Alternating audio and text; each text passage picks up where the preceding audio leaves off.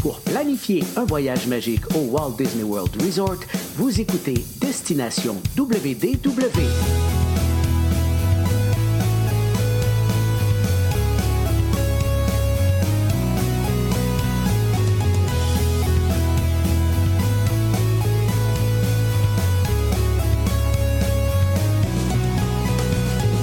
Et voici votre animateur et ami personnel de Mickey, Jean-Philippe Paré. Bienvenue à Destination WDW. Un gros merci pour le téléchargement pour les gens qui nous écoutent en audio.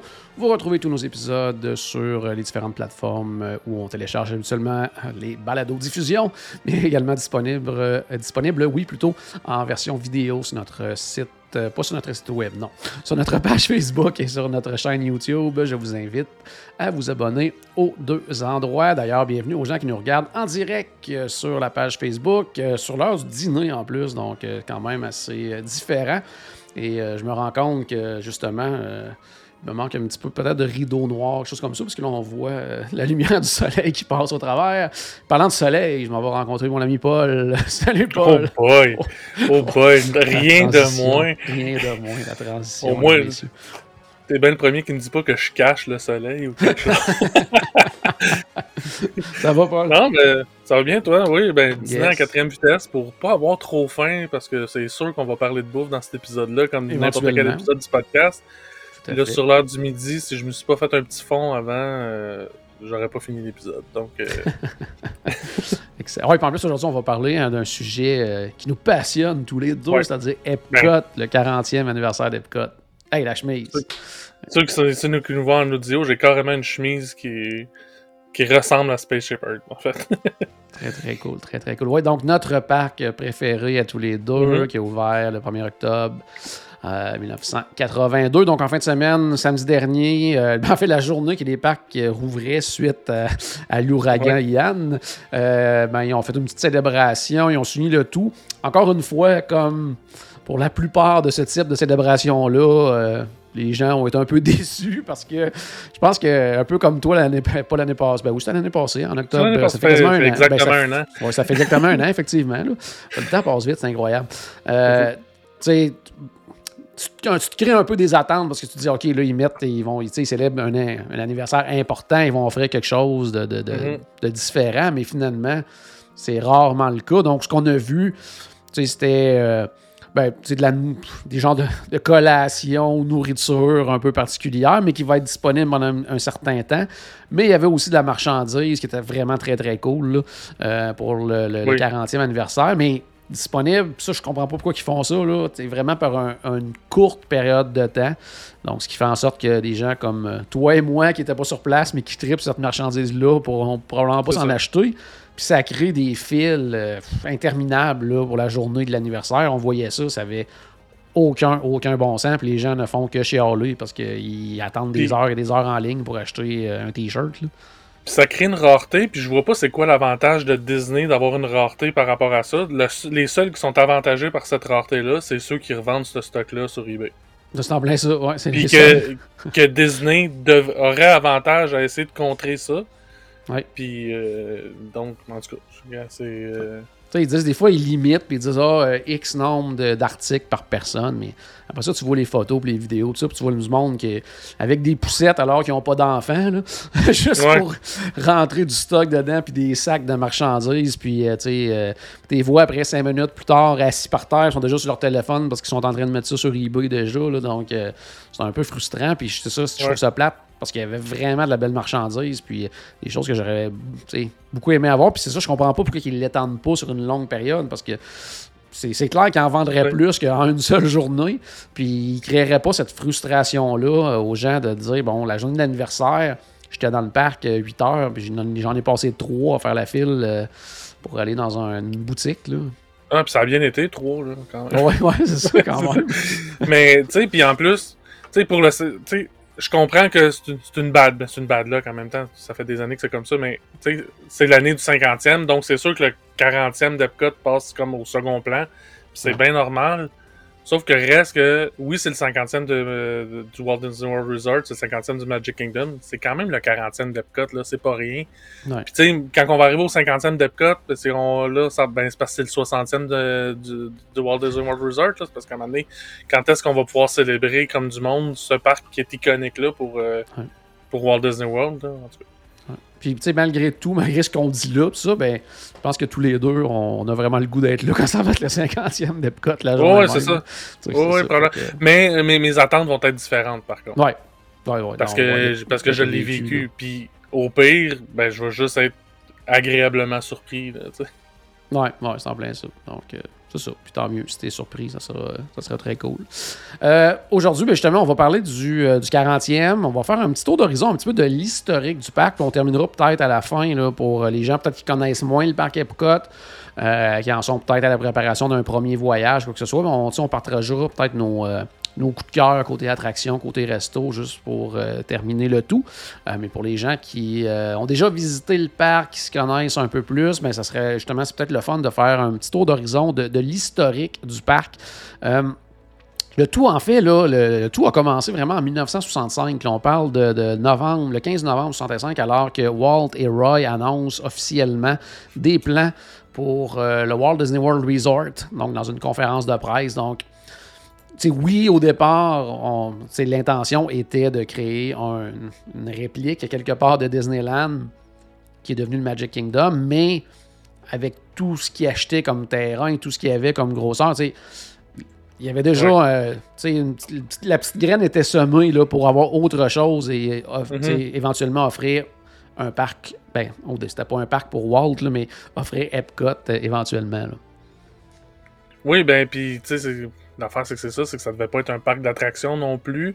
Ça a été transformé euh, parce que, ben, tu sais, puis j'ai l'impression qu'à un moment donné aussi, c'est que après le décès de Walt puis le décès de Roy, euh, Disney puis les Imagineers se sont un peu retrouvés avec cette patate chaude-là. De euh, la vision de Walt qui était une Experimental Prototype Community of Tomorrow, donc une communauté prototype de demain. Euh, ils se retrouvaient un peu avec cette patate chaude-là, savaient pas trop quoi faire avec. Les autres qui connaissent, c'est des parcs à thème. Fait qu'ils sont allés vers ça, puis euh, ouais, c'est ça. Fait que c'est un. Tu sais, c'est. Walt avait une vision qui était Epcot, puis c'est pas ça qui a été réalisé, mais je pense que. Tu sais, je pense qu'à quelque part, Walt aurait quand même été fier de ce qui a été réalisé, là, mais. Puis d'ailleurs, je parlais de novembre 65, mais déjà octobre 66, donc euh, moins d'un an plus tard, euh, Walt Disney justement enregistré le, fameux, le fameux film là, où il présentait les plans pour le Florida euh, Project, où on détaillait vraiment justement le Experimental Prototype Community of Tomorrow, donc Epcot. Pour les gens qui ne savent pas du tout qu'est-ce que c'était exactement, ben, en fait, c'était carrément comme une espèce de ville que, Walt voulait construire. C'était pas un parc à thème, donc c'était une ville où les gens allaient travailler, mais qui allait avoir une certaine représentation justement de, de, de partout à travers le monde, donc de là plus tard, est devenu l'idée du World Showcase et tout ça. Donc, tu sais, avais quand même, justement, les deux aspects qui avait et qui a encore un peu du côté d'Epcot, c'est-à-dire l'innovation, le futur et tout ça par rapport au côté ville. Donc, on voulait vraiment ben, expérimenter justement des nouvelles façons de faire dans une ville, des nouvelles façons de travailler, de vivre et tout ça. Donc, il y avait tout ce côté-là. Et il y avait le côté à part des gens qui, qui viennent de partout à travers le monde. Ben, c'est ça. Puis, tu sais, l'idée aussi que Walt avait, c'était que les, citoyens de Epcot devaient être aussi les travailleurs d'Epcot. C'est-à-dire que pour, pour vivre là, il fallait travailler là. Et euh, donc, donc, ça l'amenait aussi, à un moment donné, dans les discussions, ça l'amenait un peu une controverse aussi. OK, mais qu'est-ce qu'on fait quelqu'un qui, pour une raison X, peut plus travailler? Euh, qu'est-ce qu'on fait avec les gens qui prennent leur retraite? Qu'est-ce que, tu sais, est-ce qu'on les... T'es obligé de déménager. Ben, c'est ça. Euh, puis aussi, les, les gens euh, ben, n'étaient pas propriétaires de leur terrain. Donc, euh, tu sais, c'est un petit peu. Tu sais, c'est une belle vision sur bien des trucs, mais il y a des petits trucs des fois que, oh, attends un peu, c'est peut-être pas si évident que ça. Puis c'est une des raisons que, ben, ça, que ça n'a pas fini comme ça non plus. C'est en plein ça. Donc, en, 12 ans plus tard, entre-temps, il y a eu la mort de mhm. Walt, il y a eu. Euh, bon, on a dû repenser des plans et tout ça, puis là, c'est la gang justement d'Imagineers, les gens de Disney. À ce moment-là, c'était Carl Walker, qui était le, président et CEO de Walt Disney Productions. Mm-hmm. Euh, ben, ils se regardent et ils se disent bon, ben, oui, Walt avait cette vision-là, mais nous, qu'est-ce qu'on fait de mieux? C'est des parcs à thème. Ben, c'est un peu ça que je disais tantôt, j'ai sauté le gun un peu. Allons-y à ce moment-là. Puis en 78, justement, il annonce les plans pour Epcot euh, devant le président Jimmy Carter, euh, c'était devant la, Chambre internationale de commerce et tout. Donc, c'est gros, une grosse présentation. Et là, on annonce justement un deuxième parc. Et euh, un an plus tard, environ, donc le 1er octobre, le 1er octobre est toujours bien important dans, dans, les histoires de Disney. Donc, 1er octobre 79, cette fois-ci, euh, après des années de planification et tout, on débute enfin la construction d'Epcot. Donc, je viens de dire 1er octobre 79 et trois ans plus tard, on va ouvrir un parc complet. Euh, ça fait combien de temps que Tron est en construction? Ben, c'est ça. Quoique, ça a failli pas ouvrir en trois ans non plus. Ils, ont été, euh, ils ont eu de la misère, il y a eu bien des problèmes au niveau de la construction. Euh, des beaucoup de retards. Il n'y a, pas eu de grève comme à Disneyland, mais Disneyland c'était exceptionnel. Ils ont construit ça en moins d'un an. ça c'était quelque chose. Mais euh, trois ans, c'était quand même un beau gros défi. surtout qu'il y avait beaucoup d'innovations technologiques. Euh, des, des, affaires qui n'existaient pas encore. la technologie n'existait pas encore quand il le planifiait, mais il fallait que ça existe quand il allait ouvrir. Donc, euh, il y a plusieurs plans aussi qui ont dû être changés par rapport à ça. Des trucs qui ont été relégués à la phase 2, qu'on attend encore. Oui, il y a des choses qu'on attend encore, effectivement. Mais c'est ça. Mais on va y aller avec justement 1982, donc l'année de l'ouverture. 1er octobre, mais juste euh, une semaine avant, à peu près, le 24 septembre, euh, plein de cast members et leurs familles, leur famille, je, je, le dis en anglais, leurs familles, leurs amis sont parmi les premiers à avoir la chance justement d'essayer de visiter Epcot. Epcot, donc il y a eu plusieurs euh, journées justement de, ce qu'on appelle les previews. Là. Donc, mm-hmm. au niveau des cast members, donc ils ont eu la chance de vivre ça. Mais le 1er octobre, on ouvre officiellement avec cinq pavillons du côté de Future World, c'est-à-dire Spaceship Earth, Universe of Energy, euh, World of Motion, qui n'existe plus, Journey into mm-hmm. Imagination et The Land. Et neuf pays du monde, oui, parce qu'ils n'ont pas tout ouvert en même temps. On va en parler un petit peu plus tard également. Mais, oui, vas-y. Mais le pavillon euh, Journey into Imagination, le pavillon ouvert, mais l'attraction n'a pas ouvert tout de suite. Tout ce qu'il y avait, c'était comme la, partie euh, cinéma. ouais je sais pas si c'était 3D à l'époque, là, mais le, où ce qu'il y a maintenant les, les, les, les, les, short, euh, short festivals. Ouais, ouais, ouais. Mais au c'était commandité par Kodak, c'est un film de Kodak puis tout ça, mais l'attraction avec Figment puis le Dreamfinder, ça, ça l'a ouvert quelques mois plus tard, c'était pas prêt. C'est en plein ça. Puis les pays, en fait, les neuf pays, c'était le Canada, la Chine, la France, l'Allemagne, l'Italie, le Japon, le Mexique, le Royaume-Uni et les États-Unis. Euh, aussi, euh, le premier spectacle de fin de soirée avec feu d'artifice et tout ça, euh, qui a débuté à ce moment-là, ça s'appelait Carnival de lumière. Donc, moitié anglais, moitié français au niveau du nom, qui a été remplacé plus tard en 83 par New World Fantasy, puis en 84 par Laser Phonic Fantasy. Donc, il y a eu quelques, quelques spectacles dans les premières années. Ça a quand même beaucoup changé. Chose importante aussi, parce que veut, veut pas, nouveau parc, on avait déjà Magic Kingdom, mais là, il faut penser aussi qu'à ce moment-là, il y a eu quand même eu une, expansion, une extension de plus de 4000 pour offrir le monorail jusqu'à Epcot mm-hmm. également. Là. Donc, euh, quand même, euh, on, ne faisait pas que construire un parc, il fallait aussi penser à amener les gens là-bas. Donc, euh, expansion quand même importante pour le monorail. Puis cette expansion-là, qui à l'époque avait été prévue aussi pour que Epcot soit le point central du monorail. Euh, donc après ça, le monorail devait prendre de l'expansion un petit peu dans toutes sortes de directions pour aller dans dans d'autres hôtels. Puis peut-être même il parlait un moment donné de l'extérieur du Walt Disney World Resort. Ah en tout cas, de toute façon, tout ça, c'est jamais réalisé. Mais tout ça pour dire, c'est ça qui explique que quand on débarque du monorail pour aller à Epcot, qu'on a une longue marche à faire euh, sur un toit, quelque chose du genre, pour après ça descendre plus loin. C'est que la raison de ça, c'est que devait avoir d'autres stations de. Ouais, ça devait être un genre de, terminal, si on veut. Là. Ben, c'est ça. Donc, ils l'ont construit à l'époque de la construction d'Epcot. C'est pour ça qu'ils l'ont construit comme ça. C'était dans le but de. Ils ont pensé au futur qu'ils n'ont jamais réalisé finalement. Ça fait. 1983, 1er octobre, ben là, c'est le 1 an, le premier anniversaire du parc, et on en profite pour ouvrir Horizons, qui n'existe malheureusement plus, euh, qui était remplacé par Mission Space un peu plus tard. Euh, là, à ce moment-là, c'est révolutionnaire, Horizons. C'est vraiment là, un système euh, d'attraction très, très innovateur, très différent. puis, je dirais même que c'était une attraction qui a permis de voir qu'est-ce qui allait venir plus tard également, parce que c'était la première fois qu'on avait une espèce d'un petit peu d'interactivité dans une attraction, ce mhm. qu'on choisissait à la fin. Euh, bon, c'est une attraction qui est difficile à décrire aux gens qui, qui ne l'ont pas vécu, mais c'était une espèce de spaceship Earth un peu dans le sens qu'on était dans un véhicule, qu'on nous amenait dans différentes scènes et tout ça, mais qu'à la fin justement on, choisit, on avait un choix à faire dans une espèce de petite aventure qui allait terminer l'attraction. Euh, des écrans se fermaient devant nous, puis là, chacun pouvait vivre, euh, vivre son aventure. Mais c'est une attraction qui, en plus, qui était très, très longue, avec plein de scènes, plein d'objets animatroniques. Puis c'était euh, une attraction qui était vraiment, vraiment formidable. Puis, tu sais, aussi au niveau des véhicules, c'est que c'était des véhicules qui étaient accrochés par en haut, donc on était suspendus un peu comme pour Peter Pan Flight. Oui. sauf qu'on se déplaçait de côté. Euh, donc les scènes, on les, on pas, on n'avait pas regardé de chaque côté, on regardait vraiment juste dans une direction, puis on voyait pas ces côtés, qu'il y avait d'autres véhicules évidemment, mais euh, on les voyait quand on tournait.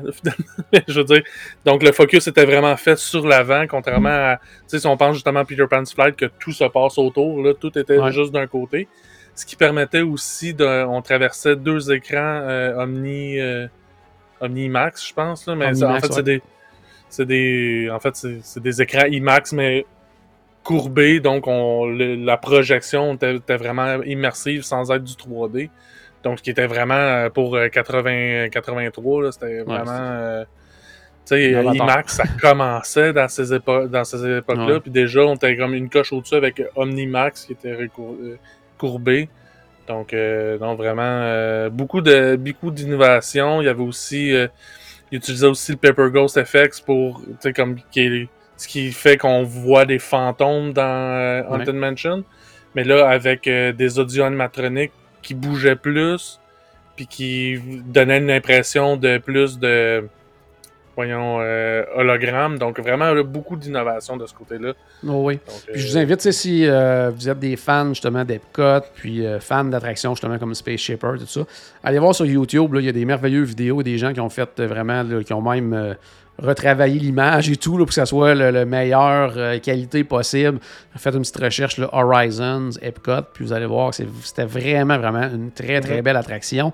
mais qui malheureusement euh, demandait quand même justement beaucoup d'entretien, prenait beaucoup d'espace, puis était c'est une attraction qui était difficile aussi à garder un peu à jour. Donc, euh, éventuellement, ils ont fait le choix de, remplacer cette attraction-là au, au grand mécontentement des fans d'Epcot.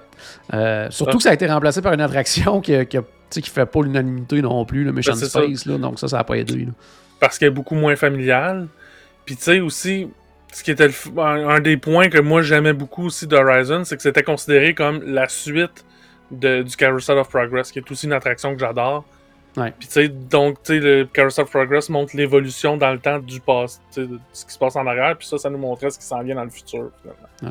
Mais c'est ça aussi, c'est un peu un problème hein, quand, quand, on, quand on projette ce qui va venir dans le futur, c'est qu'on court après le futur, puis des fois on le dépasse. Ouais. Euh, des fois, ça, ça, se réalise pas du tout non plus, puis là, on a, ça, a l'air un peu particulier. Donc, c'est un peu le désavantage de ça. Euh, quand même, le 5 mars, euh, de cette année-là, en 83. Comme tu disais tout à l'heure, c'est là, à ce moment-là, que la fameuse attraction Journey into Imagination avec, euh, euh, avec notre ami Figment et le Dreamfather mm-hmm. a ouvert, qui était vraiment la première version. La version qu'actuellement, peu de gens le savent, mais c'est la troisième version de cette attraction-là. la deuxième ne fait que passer. ouais, ben, il y a tellement eu de plaintes que Figment avait disparu finalement qu'ils n'ont pas eu le choix de en fait, ils ont pris la même attraction puis ils ont rajouté le Figment dedans quasiment dans la troisième version. Ouais, ouais, ouais, il n'y a, pas eu, a pas eu gros, de beaucoup de changements entre la deuxième et la troisième version, autre que de rajouter Figment. Euh, entre, entre la première et la deuxième version, le gros changement, ben, c'est un, justement, la disparition de Figment et Dreamfinder, mais surtout que le, le, tracé de l'attraction a été coupé de moitié. Oh, oui, non, non, c'est ça. Fait que, non, c'est, disons que pense que c'est même pas une question de nostalgie ou parce qu'on a vécu ça quand on était plus jeune ou quoi que ce soit, mais définitivement, la première version était de loin supérieure à la version mhm. qu'il y a actuellement. Malheureusement pour notre ami euh, Figment. 1984. Euh, c'est en fait l'ouverture du pavillon du Maroc, donc le 7 septembre. Donc, on, agrandit justement le World Showcase. Et là aussi, euh, vraiment partenariat très important aussi là, avec euh, le gouvernement du Maroc, qui a non seulement contribué au pavillon, mais qui a carrément amené des travailleurs sur place pour construire le pavillon, pour s'assurer de l'authenticité. L'authenticité, effectivement, de tout ce qui était offert là-bas, qu'on parle que ce soit de la céramique de, vraiment de tout là, sur place a été fait par des artisans euh, du Maroc. Donc ça, c'est vraiment, vraiment trippant. Donc le, côté authentique est vraiment présent dans le pavillon. 1985, euh, euh, c'est au niveau de la Chine qu'il y a du changement. Le fameux Lotus Blossom Café, le restaurant service rapide que moi j'aime beaucoup, a ouvert à ce moment-là en 1985. En septembre et le 23 octobre, c'était le Nine Dragons, qui, est un resto qui passe souvent sur le radar, qui était même un peu mal aimé il y a quelques années, mais moi que, j'aime beaucoup en fait. Là. Euh, je sais que tu étais allé aussi toi dernièrement du côté du Nine Dragons, tu avais apprécié. Oui, c'était super bon. C'était pas, pas le meilleur restaurant Epcot, là, mais l'affaire, c'est que c'est ça. C'était tellement de bons restaurants Epcot. Mais c'était. On en a tellement parlé en mal pendant plusieurs années que là, on y a redonné une chance, puis on a tous les deux été agréablement surpris. Donc c'est très. Euh, c'est super bon, mais. Pas, pas, trop cher non plus, facile à obtenir en réservation, super service, bonne bouffe. Euh, magnifique euh, décor également. Donc, non, le Nine Dragons vaut vraiment la peine. si vous êtes un peu dernière minute, puis que vous n'avez pas fait vos réservations de resto, ou que même sur place, vous dites, euh, finalement, on n'avait pas fait de réservation de resto, on aurait le goût d'aller manger dans un resto à service à la table, mais souvent, à moins d'être là la semaine de Noël, quelque chose comme ça, absolument, c'est pas très difficile d'y avoir une table. Puis, sincèrement, c'est un très, très bon resto. Puis les prix sont très corrects aussi. Bon, oui, non, non, c'est ça. 15 euh, janvier 86, The Living Seas, qui est devenu par la suite de Seas with Nemo and Friends, mm-hmm. euh, ouvre avec justement le fameux aquarium de, de 5,7 millions de gallons, donc euh, avec plus de 200 espèces d'animaux marins, tout ça. Encore une fois, quelque chose que souvent les gens vont passer à côté, mais qui, qui, qui est vraiment phénoménal du côté d'Epcot d'avoir. C'est carrément comme si on avait un aquarium à l'intérieur d'un parc. Mhm. il y a vraiment du stock à voir là-bas. Souvent les gens font l'attraction et prennent la sortie, malheureusement. Mais euh, ça vaut la peine d'aller faire un petit tour, d'expérimenter ça, d'aller découvrir l'aquarium, parce qu'il y a vraiment, vraiment beaucoup de belles choses à voir. Puis l'attraction qui a été remplacée par maintenant euh, Nemo, mais au départ, c'était vraiment très immersif aussi. C'est qu'on rentrait dans un ascenseur qui nous amenait euh, dans les fonds marins. Euh, puis il y avait comme tout un effet de. On avait l'impression d'être un ascenseur et de descendre. Puis il y avait une histoire qui était racontée au travers de tout ça. Puis après ça, ben, on, visitait la, base d'exploration sous-marine finalement. Ah dans les aquariums tout ça, mais ça donnait l'impression qu'on était euh, sous la mer jusqu'à temps qu'on prenne la porte de sortie, puis que c'était clairement sur le plancher des vaches euh, à Epcot, là, mais, mais tout le reste au niveau de l'immersion, c'était vraiment super bien fait.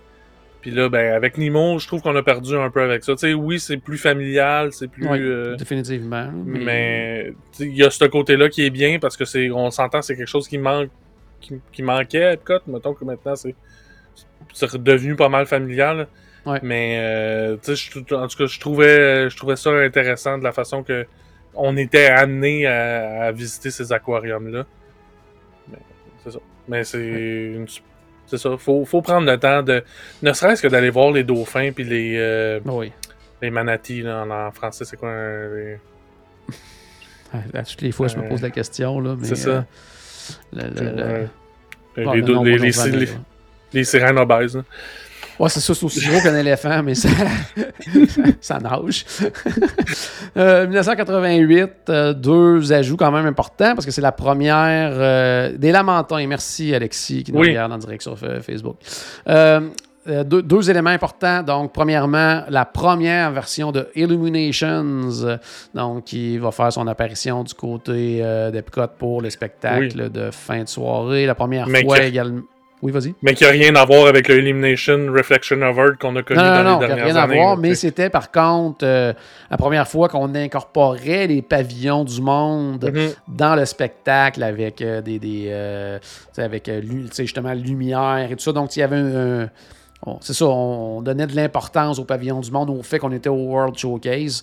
Donc, euh, donc première mouture pour Illuminations en janvier 88 et en juin 88 également. C'est le pavillon de la Norvège qui est ouvert avec l'attraction Maelstrom. Donc, Mhm. il nous permettait d'aller faire un petit tour dans un bateau de vikings pour aller découvrir euh, les beautés naturelles du pays, des traditions également norvégiennes et aussi euh, des, ci- des, des- des villes plus modernes. Euh, moi, c'était une attraction que j'adorais, Maelstrom. là. Oui, j'adorais. La, la fin était un petit peu. la- pas la fin, mais. Quand on débarquait de l'attraction, quand on débarquait du Oui, bateau, le, le film, film. qui vieillissait mal. ouais. Avec les derniers- ça devait être le fun dans les premières années, mais après ça, ben, un peu comme euh, réflexion, euh, impression de France, je veux dire. Ouais. que c'est un, c'est un film qui présente le pays, mais qui vieillit mal. L'avantage, c'est qu'on pouvait juste traverser. Ouais. le film, il jouait, puis nous autres, on faisait juste traverser. On finissait dans la boutique, mais effectivement, une super belle attraction qui nous faisait non seulement voir un peu le pays, mais voir aussi la culture, puis tu sais, la culture mythologique de la Norvège avec les trolls, puis Ah ouais. donc, euh, puis, tu sais, ça finissait, tu sais, que c'est un peuple qui est beaucoup proche de l'océan, donc on finissait dans l'océan avec euh, les, euh, les, les plateformes de- d'exploration pétrolière, tout ça. Donc, euh, Puis euh, l'attraction c'est qui est devenue plus tard, on en parlera plus tard, mais qui est devenue, c'est cette attraction-là qui est devenue Frozen Ever After. Donc, il a gardé exactement, euh, sensiblement le même parcours avec le même type de bateau et tout ça. mhm. Donc, pas de surprise à ce niveau-là, mais c'est vraiment plus l'intégration des personnages et tout ça. Dans le fond, tout le décor a été modifié, mais on a gardé le même principe, mais c'était une super belle attraction. Je vais toujours avoir en tête euh, les. euh, alors qu'on était, euh, exemple, il y a quelques années encore, juste avant sa fermeture, que justement on passait pour voir le film, puis qu'on voyait les skieurs en fluo, là, euh, alors qu'on était dans les années 2000. Quoique là, euh, ça revient, donc euh, il faudrait qu'ils ramènent le film. Il faudrait qu'ils ramènent le film, ils n'ont pas le choix.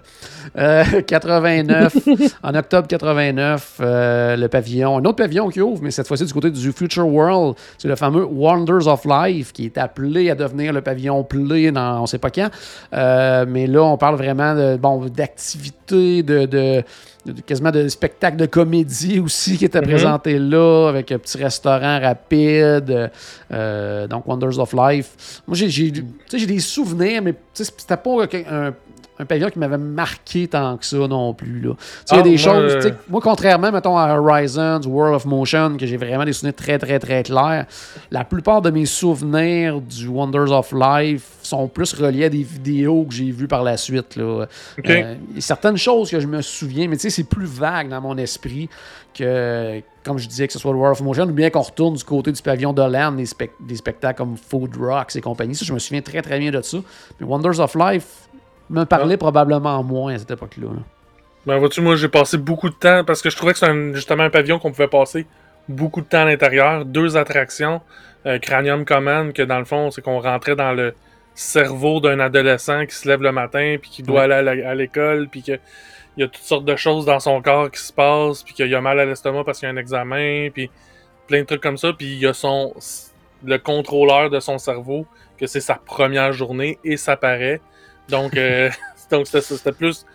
C'était vraiment fou. Et il y avait aussi l'attraction euh, Body War, que là, on était euh, réduit euh, à la taille d'un vaisseau qui pouvait rentrer dans une aiguille épidermique Ouais. et on allait se promener dans le corps de quelqu'un pour aller porter des médicaments au bon endroit.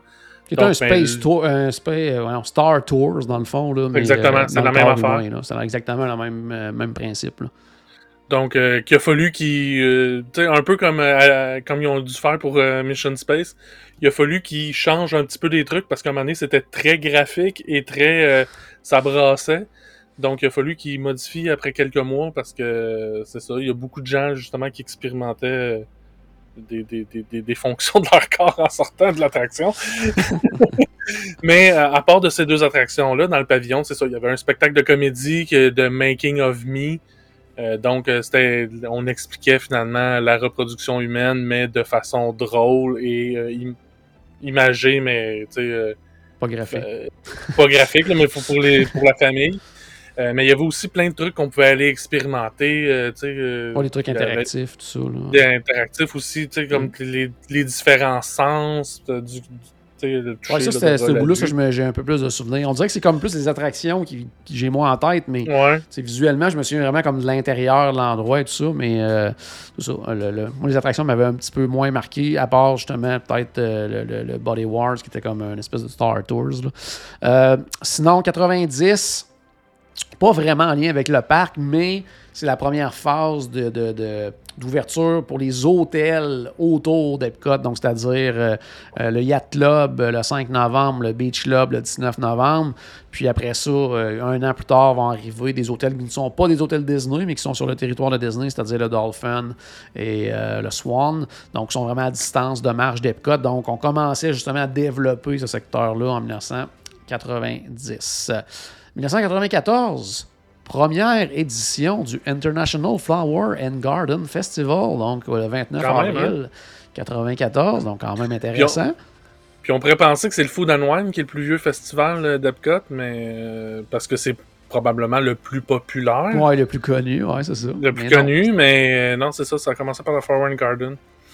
Tout à fait. Sinon, toujours en 94, euh, le début pour euh, Honey, I Strong the Audience, du côté du pavillon euh, de l'imagination également. Donc, euh, carrément en lien avec le film Chérie, j'ai réduit les enfants, mais là, c'était j'ai réduit l'audience. Donc, c'est nous qui étions dans la salle, qui étaient réduits, tout ça. Donc, spectacle, ben, 4D, c'est-à-dire que film 3D avec des effets dans la salle et tout, qui, mm-hmm. Qui, a duré quand même plusieurs années, qui était disparu par la suite, puis qui est revenu un petit peu plus tard là, pour euh, une dernière. Euh, dernière petite, euh, un petit tour de piste pour cette attraction-là. sinon, également, en novembre de 1994, c'est le déménagement. Ça, il y a peut-être des gens qui ne le savent pas, mais déménagement euh, du Candlelight Processional qui était euh, à Magic Kingdom depuis, euh, en fait, l'ouverture, 1971, ah. puis qui a déménagé à Epcot. Donc, c'est ça. Donc, puis il est là depuis maintenant, 94. c'est encore quelque chose de bien, bien, populaire, spectacle du temps des fêtes, qui est toujours super populaire du côté de Epcot. sinon, 95, Circle of Life, euh, donc l'espèce de film sur l'environnement et tout ça, qui était en lien avec les personnages euh, du Roi Lion, c'est-à-dire Simba, Timon, Pumba. Donc, commençait en 95. Et en septembre, euh, en fait, c'était une petite mise à jour de Universe of Energy, parce que là, c'était Ellen's Energy Adventure qui débutait cette année-là. Donc, euh, on conservait les dinosaures, on conservait beaucoup de choses qui étaient importantes dans le film, mais là, euh, pas dans le film, dans l'attraction. Mais justement, on faisait une mise à jour du film, pour on rendait ça un peu plus. Euh, je veux dire, un peu plus comique, un peu plus accessible mm-hmm. à tous. Là, c'était peut-être un peu moins lourd au niveau de la présentation pour les familles, tout ça, étant donné que c'est une attraction qui, était très, très longue aussi. Là, donc, euh, c'est peut-être important de rendre ça un peu plus accessible pour attirer plus de gens. Puis, euh, tu sais, en 95, déjà, euh, Hélène était très, très, très, très populaire aux États-Unis. Donc, c'était quand même une belle façon de, mettre à jour une attraction pour la garder. La garder à jour, justement, puis je, cherche le mot en français, vivante, mais en lien avec en tout cas, j'ai juste le mot euh, euh, en anglais, mais euh, c'est ça, mais c'est ça, vraiment, c'est ça, à jour, puis actuel. Bon, c'est ça le mot que je cherchais, vraiment actuel. Donc, Hélène. Avec, avec Neil Guy de Science Guy aussi, qui était très, immensément populaire dans ces années-là. Oui. Tout à fait. vers la fin de l'attraction, ce qu'il gardait populaire, je pense que c'est l'attraction, parce qu'on le voyait plus même en télé. Non, non, non, on le voyait vraiment plus beaucoup. 96, ben ça y est, deux ans après le International Flower and Garden Festival, c'est le début du International Food and Wine Festival. Donc, en 1996, comme on disait tantôt, euh, festival probablement le plus connu à Epcot et euh, toujours très, très, très agréable à visiter. D'ailleurs, euh, on va aller le visiter très bientôt, mon cher Paul. Donc, ça va être encore. C'est vrai, il dure 8 mois, ce oh, festival. Il dure une éternité. il débute en, mois, en juillet, puis ça finit en novembre. Là, donc, c'est juste avant qu'il change pour euh, le festival du temps des fêtes. Donc, on devrait être en mesure d'essayer encore quelques petites choses. 99 en mars. quand même le test track qui ouvre. Donc, mmh. une qui était je l'ai dire, oui, la première attraction à sensation forte hein, du côté d'Epcot à ce moment-là. Oui, oui, définitivement. Mais en 99, est-ce qu'il a ouvert ou c'est il a commencé à ouvrir? Parce que moi, je l'ai, je l'ai fait avant l'ouverture officielle. OK. Euh, parce que. en tout cas, l'ouverture officielle, moi, on m'indique le 17 mars en 99. Ça se peut. Puis moi, il me semble que c'est en 98 que je l'ai fait, donc euh, ça, correspond. Euh, mais c'est ça. Justement, complètement des nouvelles technologies. Euh, vraiment euh, développé par euh, les Imagineers de Disney. Puis ben, les ordinateurs étaient pas capables de suivre au départ. dès qu'il y avait plus qu'un véhicule dans toute l'attraction, ça buguait. Donc il y a eu beaucoup beaucoup de travail qui a dû être fait pour corriger ça. Puis juste encore même après l'ouverture, pendant plusieurs années, c'était pas rare qu'il y avait des bugs puis qui ah devaient resetter l'attraction parce qu'à un moment donné, le, le, le, processeur était plus capable de calculer ce qui se passait. Donc, euh, puis il y a tellement de mesures de sécurité aussi. Tu sais, ce, type d'attraction-là, il y a plus de façons de ne pas les faire marcher que de les faire marcher. Oh, ah non, c'est euh, clair, c'est clair. Donc, euh, mais c'est sûr, mais c'était quand même une, une, une ouverture bien, bien, importante. oui, Quelque chose de très important. Oui, qu'est-ce que tu allais dire? Ben, par, par contre, il y, a comme une contrepartie à ça, puis ça, c'est un peu un thème du côté d'Epcot, c'est que pour avoir cette extraordinaire attraction-là, on a dû perdre une attraction qui, à mon avis, était encore plus extraordinaire, c'est-à-dire euh, World of Motion. Euh, World of Motion, qui était euh, vraiment, tu sais, vraiment une attraction de type Disney. Tu sais, quand, je pense à une attraction Disney, tu sais, souvent les Dark Ride avec beaucoup d'audio animatronique, une belle trame euh, audio, euh, une histoire qui nous a raconté. Mais malheureusement, ces nombreux audio animatroniques-là aussi fait que c'est un coût d'opération qui est assez élevé. Oui, tout à fait. Ça, c'est une autre chose aussi à aller voir sur, euh, sur YouTube, une vidéo de World of Motion Epcot, une super belle attraction qui malheureusement a dû laisser sa place euh, pour une très belle attraction également, mais on mhm. perdait justement le côté plus euh, classique Disney là, dans, de cette attraction-là. Et le, euh, premier, le premier embouteillage de l'histoire aussi qu'on pouvait voir dans cette attraction. Oui, oui, oui. oui, oui. ouais, c'était vraiment le fun cette attraction-là. 1er octobre 99, on débute à ce moment-là quelque chose de bien important. Ça faisait pendant 15 mois, on allait avoir le Millennium Celebration parce qu'on célébrait l'arrivée de l'an 2000. Mais euh, pour ces célébrations-là de plus de, comme je disais, de, plus de 15 mois, euh, il y a eu euh, la création du Millennium Village. Mhm. Donc là, on ajoutait déjà au, pays du monde qui était présent la présence de 25 autres pays dans ce pavillon-là qui permettait de découvrir leur, culture et tout. Il y avait également une parade à Epcot à ce moment-là qui débutait, le Tapestry of Nations Parade, qui était tout simplement fantastique. Et probablement la, parade la plus impressionnante. Pas nécessairement la plus belle, parce qu'il y a des parades nocturnes qui ont été plus belles que que ça mais définitivement la plus impressionnante. Là, oh, oui, non, c'était quelque chose. C'est sûr que par contre, ça faisait le tour du World Showcase. Si vous êtes déjà allé à Epcot, vous savez que quand il y a du monde, euh, ça peut être compliqué euh, parce qu'il n'y a pas tant d'espace que ça non plus. Euh, donc, c'était un des problèmes de cette parade-là, entre autres. oui, définitivement. Un, puis l'autre problème aussi, c'est que les costumes, de le porter un soir, c'est correct, mais de le porter à tous les soirs pendant 18 mois il y a certains cast members oh, qui, euh, commençaient à se détruire le dos là, avec euh, ces costumes-là. Oh. Ils ont beau avoir fait des costumes légers, il reste que c'était une structure immensément haute. Euh, juste balancer de gauche à droite un petit peu, puis le poids, même si c'est léger, il reste qu'il y a du poids en hauteur. Ouais, contrepoids quand même en haut. donc, c'est ça. C'était vraiment. C'est une autre affaire à aller voir sur YouTube. Tapestry Nation, c'est vraiment fantastique. C'est cette fois, la musique. Ouais, la musique. la musique. Puis tu sais, on parlait de musique aussi, mais c'était les débuts pour euh, quelque chose qui allait débuter, qui allait durer pendant 20 ans, c'est-à-dire Illuminations, Reflection of Earth, qui est pour moi le, meilleur spectacle de fin de soirée qu'il y a eu du côté du Walt Disney World Resort. Mais ça, c'est euh, question de goût, mais euh, pour moi, c'était fantastique. Oui, je suis d'accord avec toi. Puis juste, juste la manière que le spectacle était lancé. avec les, les flambeaux, là, puis ah oui, c'est juste ça, juste les frissons. Là, puis, ah oui, c'était tout simplement ben, incroyable. C'est sûr que les frissons montaient, tu sais, avec. Euh, il éteignait le feu, fait qu'il faisait plus froid. Ah, ouais. 2003, c'est l'ouverture. On a parlé tantôt, donc ben, l'ouverture de Mission Space, donc du côté de Future World, euh, donc simulateur qui nous amenait, ben, qui nous amène encore sur Mars, mais qui nous amène maintenant sur Mars, mais également qui nous fait faire le tour de la Terre dans la version plus euh, modérée de cette attraction-là, donc qui remplaçait Horizons, qui au départ il était très, très mitigé, justement, parce que c'était beaucoup trop intense. Donc, là, beaucoup, beaucoup de gens euh, très malades dans cette attraction-là. Donc, plus tard, ils ont offert, justement, ils ont, diminué un peu l'intensité. Puis après, ben, ils sont allés avec euh, la mission orange et verte pour offrir euh, à plus de gens de faire cette attraction-là sans avoir à être malade et à ressentir les effets, justement, de la gravité pour les gens qui ne pouvaient pas supporter le tout.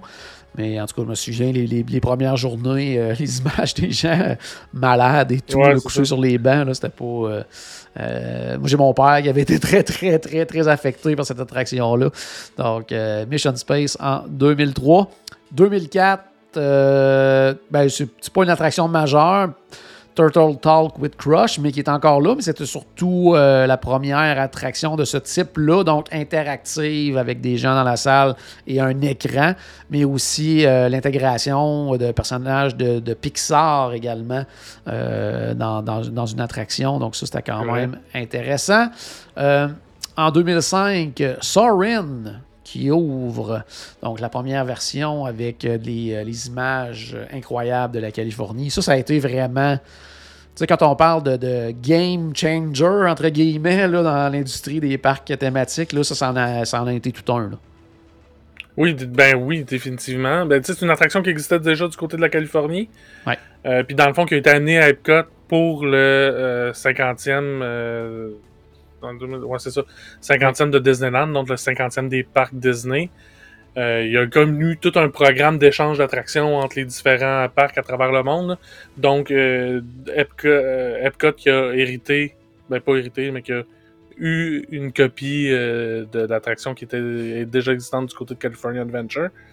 mais c'est ça, oui, au niveau, tu sais, un peu à sensation, mais quand même correct. Ouais. donc, ça rajoute une attraction quand même à sensation du côté d'Epcot après, c'était comme à mi-chemin entre Mission Space puis. Euh, ben, en fait, non, pas mi-chemin tout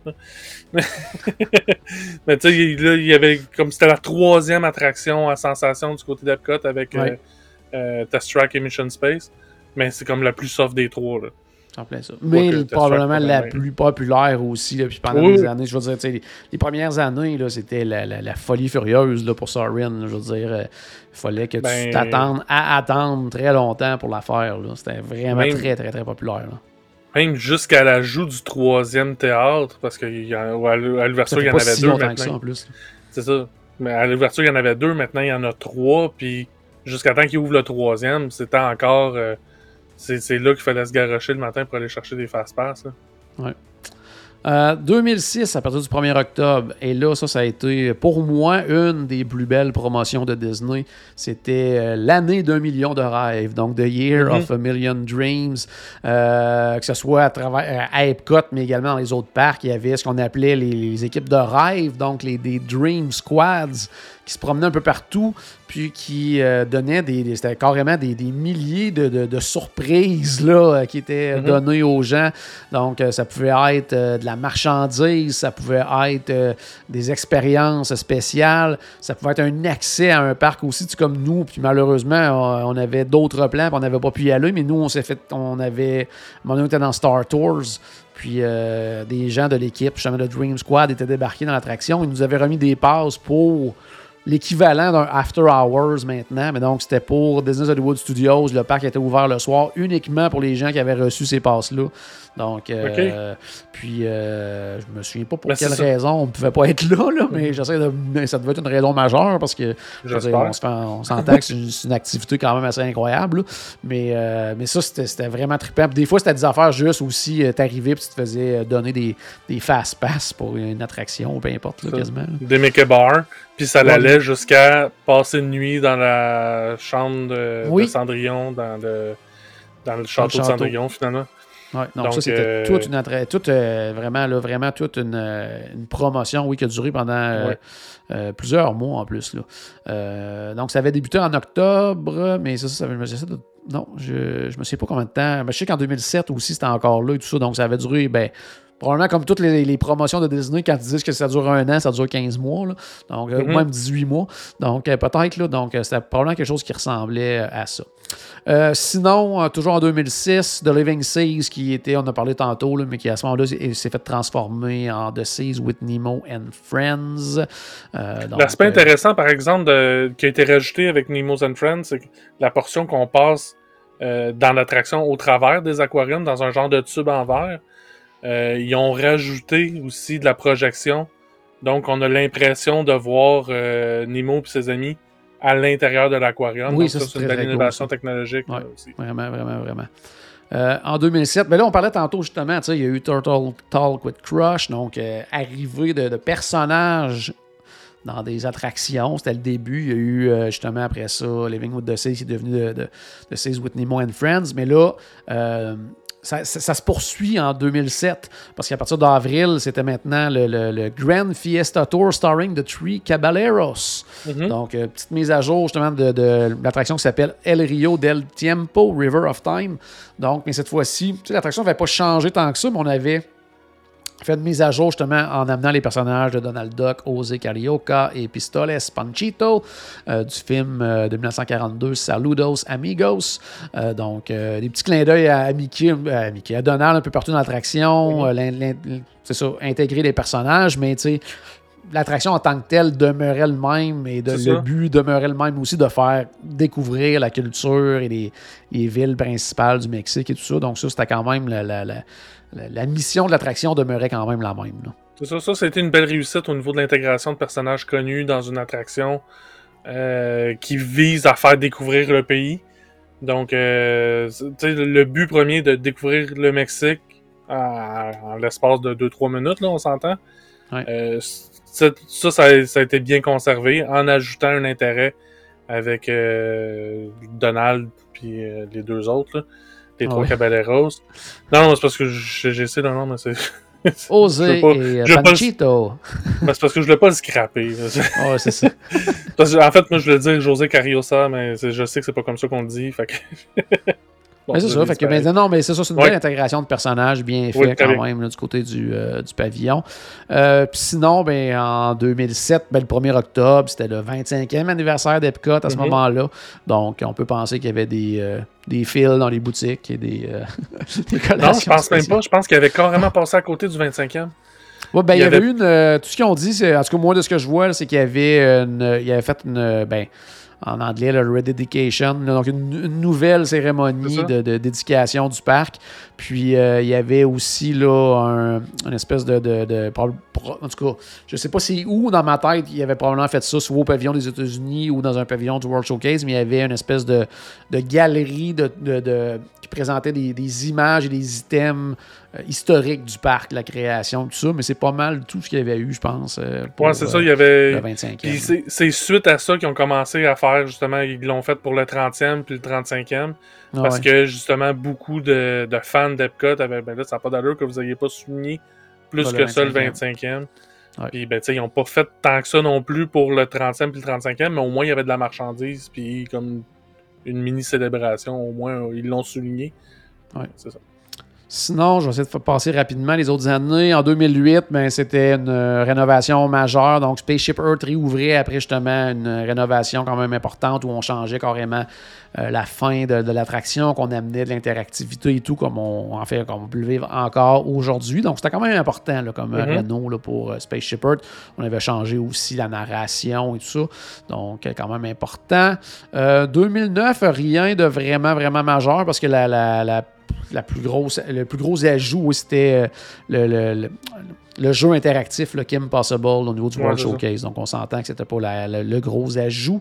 Euh, ensuite de ça, euh, tu sais, la prochaine, je veux dire, c'était quelques années plus tranquille, juste sincèrement, du côté des ouais. parce qu'après ça, en 2012, ben, c'était en fait, Kim Possible qui était remplacé par Phineas and Ferb. Donc, euh, c'était pas vraiment la grosse affaire. Euh, par contre, on avait aussi la, nouvelle version de, euh, de, Test Track à ce moment-là, là, en 2012. quand même pas pire.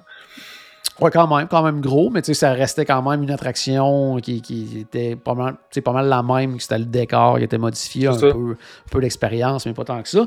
2012, c'était également l'année du début de Destination WD et W, donc euh, toutes les prochaines choses euh, qu'on va vous parler pour les J'essaie de faire ça vite, mais euh, les prochaines minutes, c'est toutes des choses qu'on a parlé pendant le podcast dans ces années-là. Entre autres, en 2013, l'ouverture de, de ce qu'il y a de mes, pas, pas kiosque, c'est pas un resto non plus, mais en tout cas, mettons, comptoir préféré, moi, du côté d'Epcot, c'est l'artisan des glaces.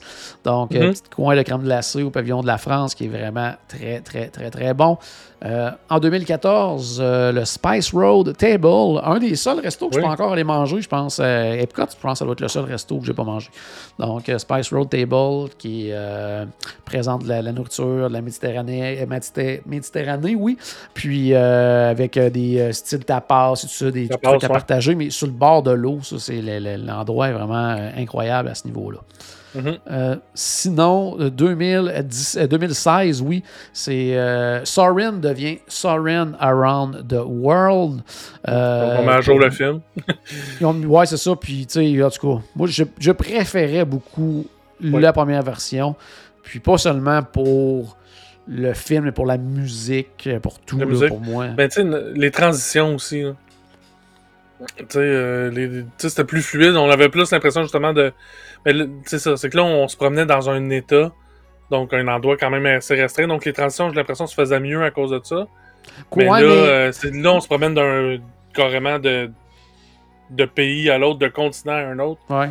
mais quoi que la euh, première version, tu sais, des transitions et, ouais, peut-être plus fluide parce qu'on restait dans le même type de décor. C'est ça. Mais en réalité, il n'y en avait pas de transition dans le sens que on passait d'une image à une autre. Là, ils ont quand même fait l'effort de, de, de, faire des transitions visuelles qui font en sorte qu'on change d'un autre un endroit à l'autre. Le gros problème de l'attraction actuelle, pour moi, visuellement, c'est vraiment que c'est des images essentiellement les images de synthèse et non pas des, mhm. vraies images. Là. Donc, ça, c'est un petit peu moins intéressant à ce niveau-là. la Tour euh, Eiffel. La Tour Eiffel, qui, est courbée quand on est dans les, euh, les, sections du côté. Quand on est au centre, c'est correct, mais en tout cas, pour ça. ça. Euh, grosse année, par exemple, 2016, non seulement il y avait Soren qui était revu et corrigé, mais c'était également l'ouverture de Frozen Ever After qui remplaçait Maelstrom. Donc, encore une fois, des personnages, tout ça qui, font, qui sont intégrés dans des attractions à Epcot ce qui n'était pas du tout le cas dans les premières euh, années. Puis il y a beaucoup également de, nouvelles en 2016 de, nouvelles célébrations et expériences en lien avec le temps des fêtes, parce que c'était le début du International Festival of the Holidays. 2018, euh, un autre festival, pourquoi pas? C'était le début du Festival of the Arts, qui est vraiment un très, très, très beau festival également, qui vaut la peine d'être vu. Euh, probablement mm-hmm. le, dire, le plus court hein, des festivals maintenant, je ben, pense que. Parce qu'il n'y a pas de place plus longue. Parce que ah non, le Holidays, Holidays est beaucoup plus court. Oui, oui, effectivement. Mais en fait, on le considère-tu vraiment comme un festival par rapport aux autres? Oui, c'est un festival, mais je veux dire, c'est pas. Euh, il n'y a pas des kiosques partout, puis tout ça, des kiosques de bouffe, puis tout ça. Mais ce qui. Euh, il peut, il peut pas bien ben plus long parce que sinon, il embarquerait par-dessus les autres festivals. Oh, ouais. non, effectivement. Euh, sinon, on va passer à 2019, mais ben, l'annonce historique à D23 de, la transformation d'Epcot sur plusieurs années, euh, tellement que ce n'est pas terminé. ensuite de ça, le 1er octobre, c'était le début de Epcot Forever, donc qui remplaçait Oh, quelle tristesse. Illuminations, Reflections of Earth pour éventuellement faire place un autre spectacle qui sera lui aussi remplacé euh, très bientôt par Epcot euh, Forever. Qu'est-ce que tu allais dire? Mais Epcot Forever, il était quand même. Ok, c'était pas à la hauteur de Illumination Reflection of Earth, mais il était quand même. Moi, je l'ai quand même apprécié, ce spectacle. C'est un spectacle qui, quand même, oui, qui était quand même bien. Puis faisait, il faisait un beau clin d'œil à l'histoire d'Epcot, puis la musique. Ben, justement, ce qu'on fait euh, aujourd'hui. oui, ouais, c'est en plein ça. En plein ça.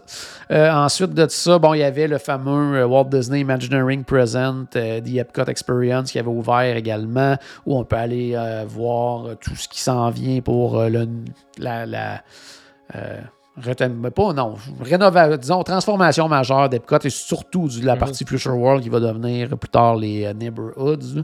ensuite de ça, le, ah, un autre resto que j'ai pas essayé, tu vois, je disais qu'il y en avait un tantôt à Epcot, mais le Takumi Tai, qui, avait, qui est ouvert du côté du Japon, qui est le gros restaurant signature. En fait, qui est fermé encore actuellement depuis pour ça qu'on ne l'a pas essayé. Il est ouvert en 2019, euh. fermé en début 2020 avec la pandémie, puis il n'a jamais réouvert depuis ce temps-là. Mais apparemment. Fait deux voyages que tu aurais pu l'essayer, franchement. Oui, à peu près, oui, quand même. Euh, mais euh, c'est ça, c'est, ça a l'air que c'est vraiment un restaurant vraiment tout simplement incroyable. Ensuite de ça, début 2020. Pour les 3-4 personnes qui l'ont essayé, là, ils disent que c'était bon. Oui, c'est ça, ils disent que c'était vraiment bon. début 2020, des choses qu'on a pu voir lors de notre dernier voyage de groupe. Le prochain s'en vient bientôt. Mais c'était le début du film Awesome Planet qui remplaçait euh, euh, le Circle of Life. Donc, très, très beau film sur l'environnement, sincèrement. Là, euh, On se sent un peu mal quand on voit ce film-là. Si on se sent pas comme de la merde en sortant de ce film-là, c'est parce qu'on n'a pas de cœur.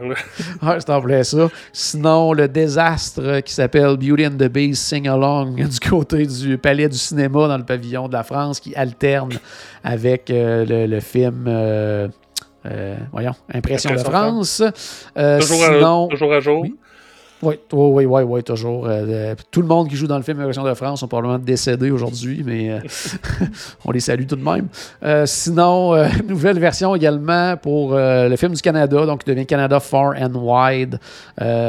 beau visuellement, mais beaucoup moins intéressant parce que Martin Freeman, Freeman, Martin Short, Short, faisait un job assez incroyable au niveau du film original. sinon, ouverture également du très très bon Regal Eagle Smokehouse, qui est un peu la réponse à Disney du Polite Pig. du côté de Cut. Euh, puis sinon, euh, oui, Il y a du monde qui commence à être nerveux. Oh, oui, qu'on arrive à la fin, quand on n'a pas parlé encore. Là.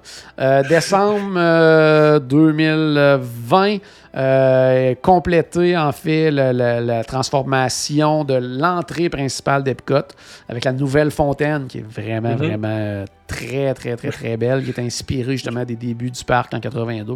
Donc, la nouvelle ancienne fontaine? Oui, la nouvelle ancienne fontaine.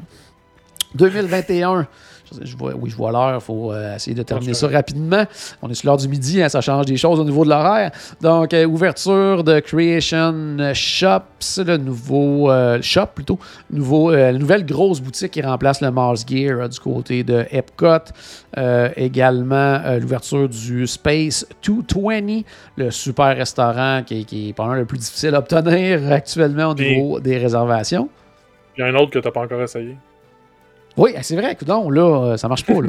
Euh, ça en fait trois du côté d'Epcot. Ça marche plus, je les avais toutes faites. Euh, sinon, également, le 1er octobre, ben, Paul était là pour. non, c'était pas là le premier, toi, je pense. Hein, là, le 2, je pense.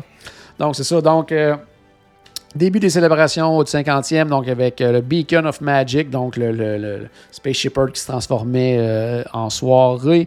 On a également justement euh, les, trois nouveaux quartiers de voisinage des Neighborhoods, le World Celebration, le World Discovery le World Nature qui, euh, qui remplace la partie euh, Future World. Euh, du côté du pavillon de la France et l'ouverture de Rémise Ratatouille Adventure. Très, très belle addition du côté du World Showcase. avec ouverture également du restaurant La Crêperie de Paris. En fait, l'ouverture d'une. on a pratiquement doublé le, pavillon de la France maintenant, là, avec tous ces ajouts-là du côté du World Showcase. La Crêperie de Paris, tu l'as essayé. Même pour. Hey, là, là, ça va pas bien. Là. Ça, ça va pas bien. Prends-toi des notes, là, parce que. ouais, ouais, je suis très déçu, là. Euh, puis sinon, le fameux euh, Harmonious, euh, le spectacle de fin de soirée du côté d'Epcot qui venait remplacer Epcot Forever et qui va être remplacé parce que. Oui c'était toujours prévu, entre guillemets, mais qui va être remplacé par Epcot Forever pendant un certain temps en attendant le prochain spectacle, euh, prochain spectacle, oui, qui va venir célébrer en fait le centième anniversaire de la compagnie Disney là, euh, à quelque part en 2023. Puis ils ramènent Epcot Forever parce qu'il euh, y a des chauffeurs de skidoo, de, de Sidou qui cherchent de la job après qu'il ait fermé les kites, les, les, du côté de Animal, Kingdom. C'est probablement ça. C'est probablement ça. Euh, en terminant, en 2-3 minutes, Paul, juste euh, pour toi, là, mettons, tes 2-3 attractions préférées à Epcot, 2-3 restos préférés, tes mosses. Mettons, tu vas passer même pas une journée, là, pratiquement, pratiquement une demi-journée, il faut que tu fasses, faut que tu ailles manger deux repas, il faut que tu ailles faire 2-3 attractions. C'est lesquelles tu fais, toi? Ben, personne sera surpris de quand je vais dire qu'il faut absolument que j'aille faire Imagination, ne serait-ce que pour aller voir Figment. sais, puis en plus, ce qui est drôle avec Imagination, c'est que j'ai un peu une relation amour-haine. C'est que j'adore Figment, mais je déteste l'attraction dans laquelle il est. Euh, parce que je trouve que c'est pas justement à sa hauteur, tout ça. Bon, mais c'est ça. Ça fait plusieurs fois que je le dis. Euh, sinon, une attraction qui est absolument incontournable pour moi, c'est Spaceship Earth. Euh, Tu sais, euh, parce que c'est un, type d'attraction classique à Disney, justement, on en parlait tantôt. Euh, qu'il y a beaucoup de ces attractions-là classiques de Disney qui ont disparu. Celle-là, c'en est une qui, qui perdure, puis je la trouve très belle. Puis en plus, moi, j'adore l'histoire, donc ça, ça, me parle beaucoup. Et l'autre, absolument, que. Euh, puis je la manque un voyage sur deux. Puis à toutes les fois, je m'en veux. Mais c'est euh, American Adventure. Pour moi, c'est absolument aller voir. Oui, c'est un spectacle qui est très long. Euh, on est assis dans des sièges trop confortables à l'air climatisé, qu'on a marché trop longtemps. Fait que souvent, même si je déteste l'avouer, je m'endors souvent pendant, pendant le spectacle. Mais ce que je vois du spectacle, je l'adore. Donc, euh, c'est pas parce que c'est plate que je m'endors, c'est vraiment juste les, les circonstances euh, de fatigue qui font ça. Ah Mais puis au niveau restaurant, ben au niveau service à table, mon, mon, mon choix numéro un, ce serait le San Angelin. Euh, au niveau de la thématique, le fait qu'on est à l'extérieur, mais à l'intérieur le soir, même si on est le jour. Dans une attraction, pratiquement. Là, donc, dans une attraction, donc ouais, c'est ça. Puis la nourriture, ben moi j'adore la nourriture mexicaine et celle-là, elle est absolument extraordinaire. sinon, si je vais plus du côté quick, euh, je vais plus aller du côté du pavillon, euh, voyons, euh, où est-ce qu'il y a Soren? The Land avec le, The Land, puis avec Sunshine Season. Donc, que là, il y a vraiment de tout.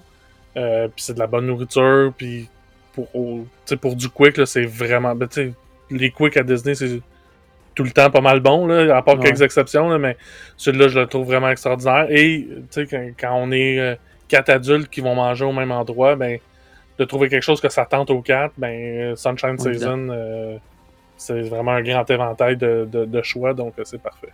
Excellent. Euh, moi, de mon côté, ben, pour, essayer de ne pas nommer les tiennes aussi, parce que moi, Mais celui-là, j'ai pas le choix parce que je pense que moi, aller visiter Epcot sans faire Spaceship Earth, euh, c'est comme impossible que j'ai pas le choix de la nommer. J'aurais probablement, probablement nommé une American Adventure aussi, mais je vais essayer de faire différent un petit peu pour peut-être donner un peu plus de choix aux gens. Euh, ben, toi, tu l'as pas fait encore, mais moi, c'est clair, net et précis que maintenant, Gardien de la Galaxie est au top stop de, de, de, des, choses à faire euh, du côté d'Epcot. On peut vraiment pas passer à côté. puis. Ah, pour l'autre, justement, pour être différent, on a déjà parlé de Sorin. Moi, Sorin, euh, j'aime l'attraction, mais c'est pas un must tant que ça. Peut-être mm-hmm. autant que d'autres personnes. Euh, je vais me rendre du côté du World Showcase justement pour faire découvrir un peu plus. Puis sincèrement, euh, Rémi, oui, l'attraction de Ratatouille est vraiment cool quand même. Là, donc, c'est pas le truc le plus révolutionnaire et tout ça, mais je pense que c'est le, le, meilleur compromis possible pour moi entre mettre des personnages dans les pavillons du monde. Je trouve que c'est super bien fait. Euh, ça a sa place au pavillon de la France, c'est comme à l'arrière. Euh, le, le, le, ça a agrandi le pavillon de la France en plus. En plus, l'édifice en tant que tel se, se, se, fond dans le décor. Donc, c'est bien fait. L'attraction est vraiment le fun, sincèrement aussi. Mhm. Puis c'est familial, ce qui manquait un petit peu aussi euh, du côté de Epcot. côté restauration, je pensais jamais dire ça, mais maintenant, souvent, mon rendez-vous devient le pavillon des États-Unis, qui était probablement mhm. l'endroit le plus euh, le pire endroit pour manger avant euh, euh, dans tout le World, même pas Epcot, tout le Walt mhm. Disney World Resort quand c'était le Liberty Inn. Là maintenant avec le Sam Eagle Smokehouse, c'est phénoménal. C'est vraiment très très très très bon. Ou sinon, deuxième choix, on n'a pas vraiment parlé dans les nouveautés, mais très récentes nouveautés. le, Connections Eatery, c'est quand même très très bien aussi. Là. Puis un endroit un peu comme tu parlais tantôt de Sunshine Season, là, où que plusieurs trucs différents. Là, puis c'est bon, c'est immense, c'est grand. Donc, euh, on pourrait y aller en groupe, entre autres. Là, Rappelle-moi, parce que je ne suis pas allé depuis que c'est ouvert, là, mais Connection A3, ça a pris la place de Electric Umbrella? Euh, oui, à quelque part, mais ça a comme pris la place de pratiquement toute la, la, Innovation, de ce côté-là. -là, c'est immense. C'est sincèrement immense. Et c'est comme si, euh, je te dirais que le, c'est plus la, portion Starbucks qui a pris la place d'Electric Umbrella, alors que Connection a pris euh, pas mal tout le reste. C'est vraiment, vraiment très, très grand comme resto. Je savais même pas que Starbucks rendu là. oh, non, c'est ça. C'est très, très bon. Puis ça donne, ça donne directement vue d'un côté vers Gardien de la Galaxie. Donc, on est vraiment tout dans mhm. ce secteur-là. très, très bon. Euh, puis resto à table, sincèrement, euh, vous pouvez pas vous tromper du côté d'Epcot. Euh, moi, mon coup de cœur depuis plusieurs années, c'est Rose and Crown. J'aime beaucoup ce restaurant-là. Beaucoup, beaucoup, beaucoup.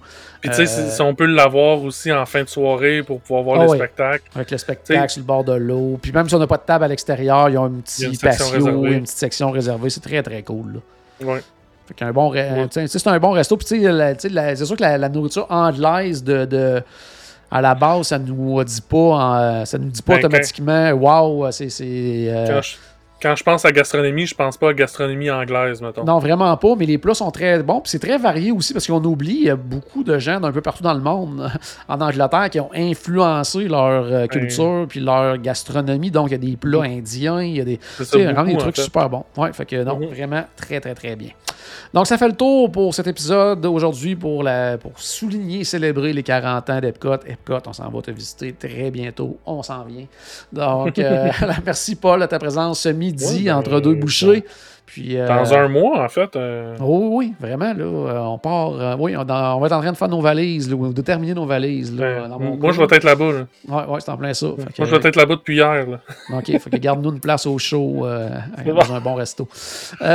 sinon, ben, à la maison, ben, j'espère qu'on a acheté un tout petit peu de magie dans votre journée. N'oubliez pas, bien sûr, que tout a commencé par une souris et on se reparle très bientôt. Salut tout le monde!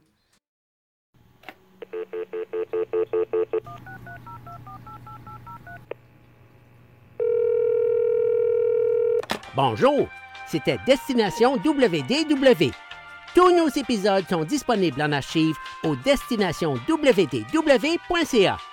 Saviez-vous que vous pouvez nous aider en vous abonnant à notre page Facebook, à notre chaîne YouTube ou en partageant nos épisodes sur vos réseaux sociaux? Ça vous coûte pas une Christie de scène et ça nous fait encore plus plaisir qu'une délicieuse Mickey Bar. Pensez-y! Ça vous coûte pas une Christie de scène et ça nous fait presque autant plaisir qu'un souper au Polite Pig. Pensez-y! Ça vous coûte pas une Christie de scène et ça nous fait presque aussi plaisir que 10 minutes d'attente pour Ratatouille. Pensez-y!